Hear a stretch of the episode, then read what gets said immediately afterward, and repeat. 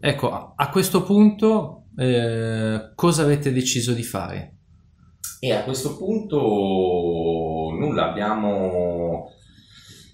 abbiamo incontrato loro, eh, ci hanno portato appunto, come dicevo, questo, questa scrittura privata che era datata ed era da firmare, poi loro l'avrebbero fatta timbrare a un loro notaio e nel quale sostanzialmente loro avevano chiesto una serie di percentuali, si definiva qual era il loro compito che sarebbe stato quello di gestire in tanti canali pubblicitari degli eventuali appartamenti presi, eh, i check-in e i check-out, la lavanderia, la gestione delle pulizie, insomma diciamo una gestione a 360 gradi, oltre al fatto che si sarebbero poi,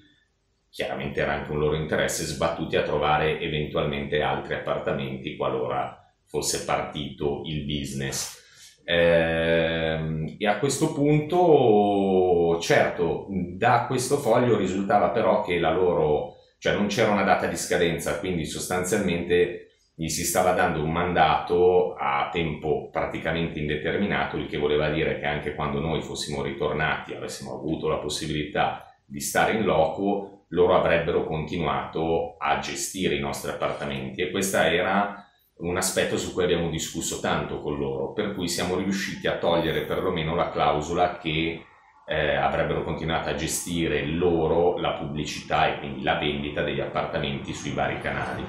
Per il resto abbiamo, non avevamo grosse alternative e ripeto, al momento per quanto ci fosse qualcosa che